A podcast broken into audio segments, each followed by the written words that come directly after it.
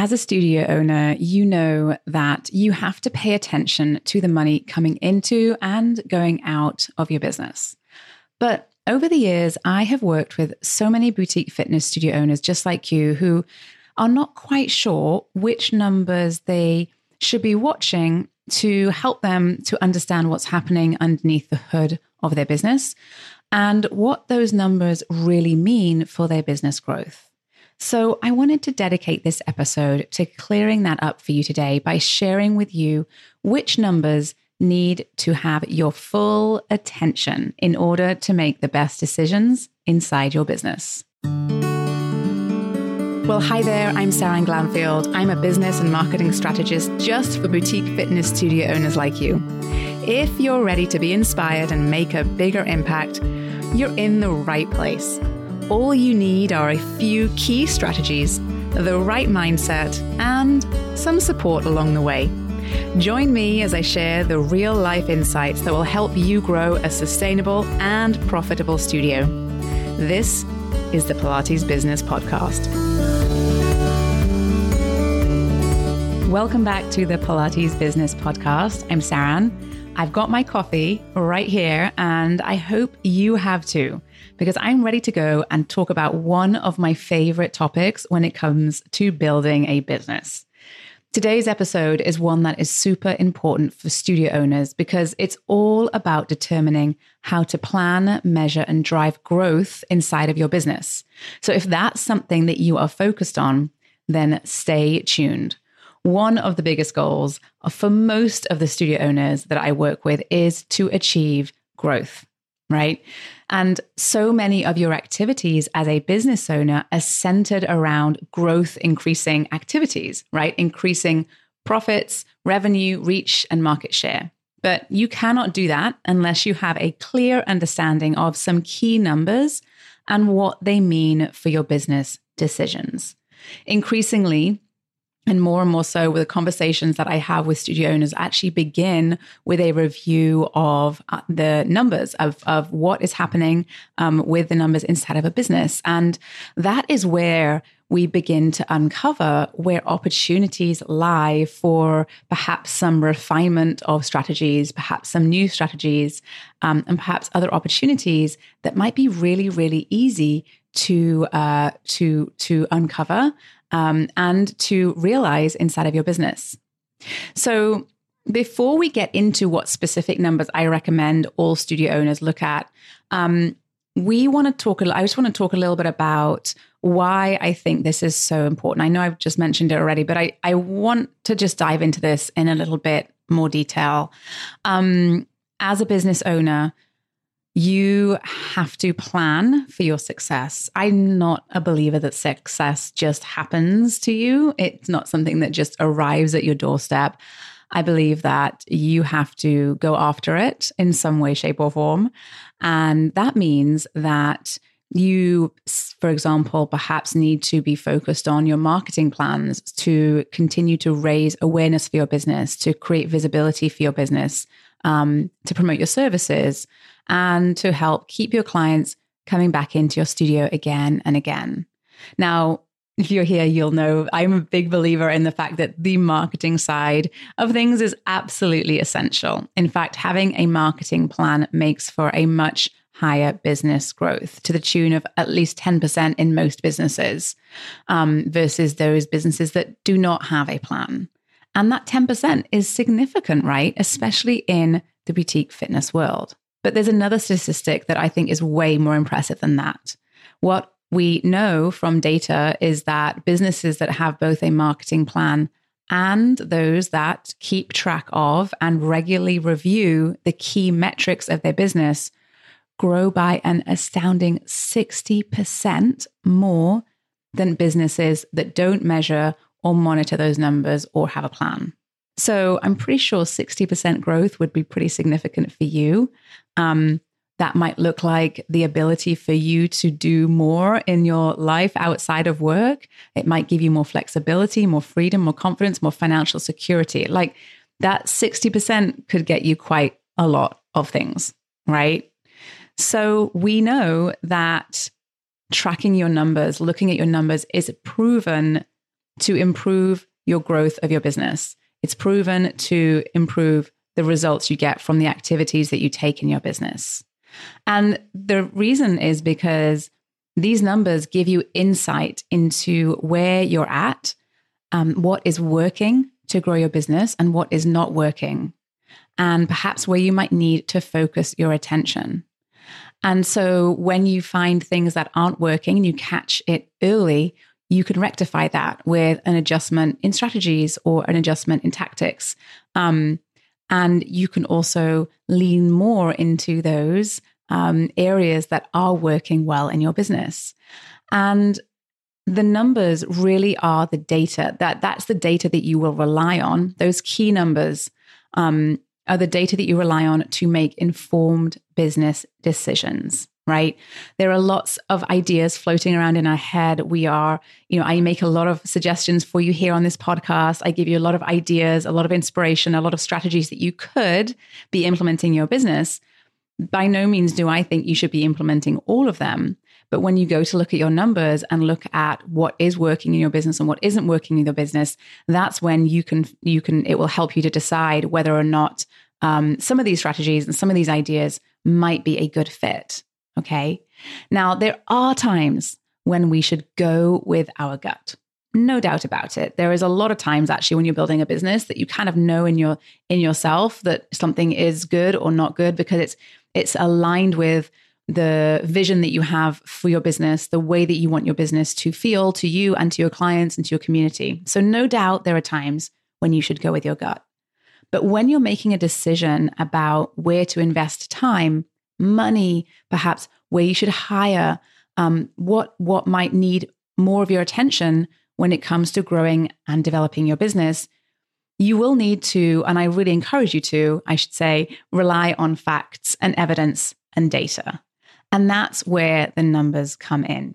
Now, your numbers are going to tell you what is working and what is not working, so you can make changes accordingly and reach your goals. Now, a quick caveat here is that I know that for some of you, you have a booking platform that has a dashboard.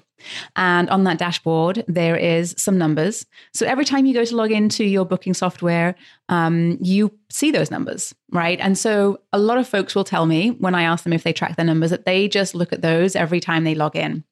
And that is um, keeping it top of mind for you for sure. I'm sure that gives you a little bit of peace of mind. Um, when it comes to looking at those numbers and knowing that you're at least aware of perhaps your sales numbers, perhaps the number of intro offers you've sold, depending on what you have on that dashboard. Okay. But what I find is far more effective and allows you to be much more strategic with your business growth is if you actually track those data points each month for that month. Um, and the reason why I encourage and recommend people do that is because every single business has trends um, and seasonality. And we want to know when that seasonality, what that seasonality looks like in your business. Because not only are we looking to grow month after month, that would be nice, but we certainly want to make sure that we're growing year uh, after year. Um, and we want to make sure that we can see those trends and that seasonality in those numbers very easily. And the easiest way to do that is to collect that data in a place perhaps outside of your booking software. Okay. So you can you can really dive into some of those details and you can get the information that is specific to your business. Um, and not all the numbers that other people are tracking are the numbers that you should be tracking in your business. There's every business is slightly different depending on your goals and what your business looks like and what you want to your business, how you want your business to grow. So I really recommend that you take those numbers each month and make it part of your monthly kind of checklist as the business owner, as the CEO of your business to review those numbers and put them in an, an Excel spreadsheet or another place, which allows you to really track um, the month over month and year over year um, growth and seasonality of your business. Okay. So now that you know why it's so important to track your numbers and how I recommend you go about doing that, let's talk about which numbers you should be tracking in your business. Like I said, this is not all of them. This is not all of the potential numbers you could be. Um, I wanted to give you the top, my favorite uh, numbers to track, my top three. Um, and again, other businesses, um, different businesses will be looking at different numbers because every business has different goals. And if some of these numbers come back for you and they are not exactly what you want, then maybe we'll start tracking some other numbers that kind of coincide with that. Okay. So the first number that I would love for you to track every single month is the number of new clients that come into your business. I always recommend that studio owners start by knowing this very simple number. Here's why budgeting, forecasting, and accounting are typically new skills for boutique fitness studio owners. And this number requires zero calculation whatsoever. Truly, it doesn't require any special formula, but it still gives you really valuable information. It's very e- a very easy number to access, okay, for your business. Very easy number to track. And let's say you launched a new email marketing campaign to enroll new clients. Perhaps you have become boost, been working on your visibility, encouraging people to enroll in your classes. And perhaps the first month you did not see any new clients enroll. This would give you a very clear direction to change something about your marketing campaign, right? If you've dedicated time or money to something and you're not seeing results for new clients coming in, then you can make tweaks to the way things are written, the way that you're saying, where you're talking about your business, perhaps to how you're making that invitation for people to come in, perhaps who you're targeting, or even the incentive that you might be offering for people to come and join your studio. If those numbers stay flat, that may be indicative indicative to you that if your additional marketing efforts may not be playing by, pay, paying off, right? Now, if you see results you want, if you see a steady increase or a steady trend of, or a steady flow of new clients coming to you, into your business, um, you will feel pretty good about the fact that whatever you're doing when it comes to your marketing is working fairly well.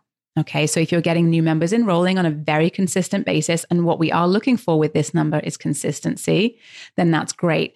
We also want to see that this number changes with your marketing efforts right? So if you run a, a promotion for new clients, then you'll want to see an increase in the number of new clients. The only way you'll know if your promotion is effective is if you're actually looking at the data to check that. Okay. So the number of new clients per month is one of is my favorite, one of my favorite numbers for studios to be tracking. Okay. The second um, number that I recommend studios owners uh, keep track of is the revenue per client. Okay.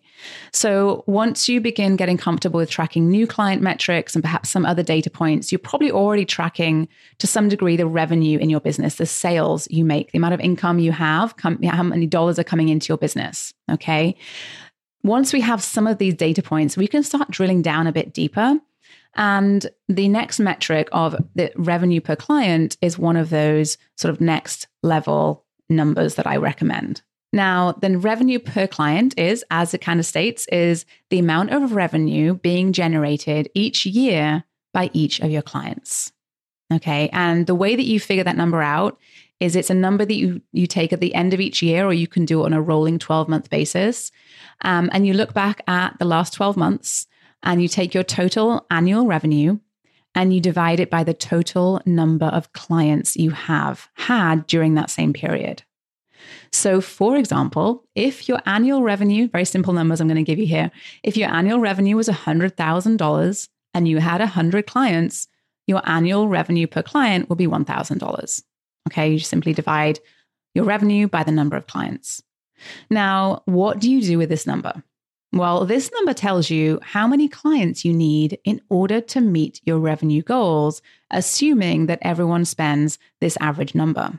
Okay. So, knowing that means that you can create marketing strategies with super specific goals and benchmarks for how many people you need active in your business every year to reach your revenue goals.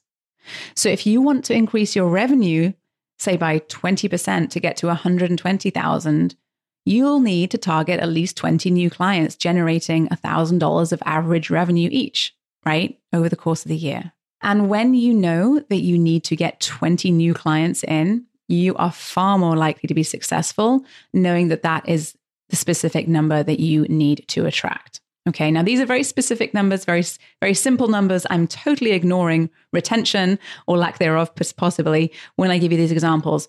But to but the the the takeaway is that when you set yourself some goals for how you want your business to grow and you know specifically how many clients that looks like in your business, it becomes far more achievable than if you are just saying, I want to increase my revenue next year by 20%, and you don't know what that really looks like in terms of the number of clients. So, getting specific when it comes to setting goals and reaching goals makes an enormous difference.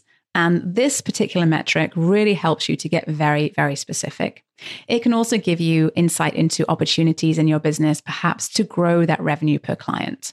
Um, oftentimes, when we run these sorts of reports and we look at these sorts of numbers, we uh, it might not tie with the what we think people are spending in our business because um, we tend to see that these high, these big spenders very very frequently, um, and then we perhaps don't see as many of the lower spenders as frequently. So we sometimes have an image um, of the average spend to be higher um, than we uh, than is actually reality, which means that there might be opportunities there in your business. All right, moving on to a final number that I recommend that you um, certainly track and potentially could be actually the most important of all. And that number is your client retention rate. Now, everyone who knows anything about the fitness industry knows that client turnover is a big issue and something that you probably want to minimize, right?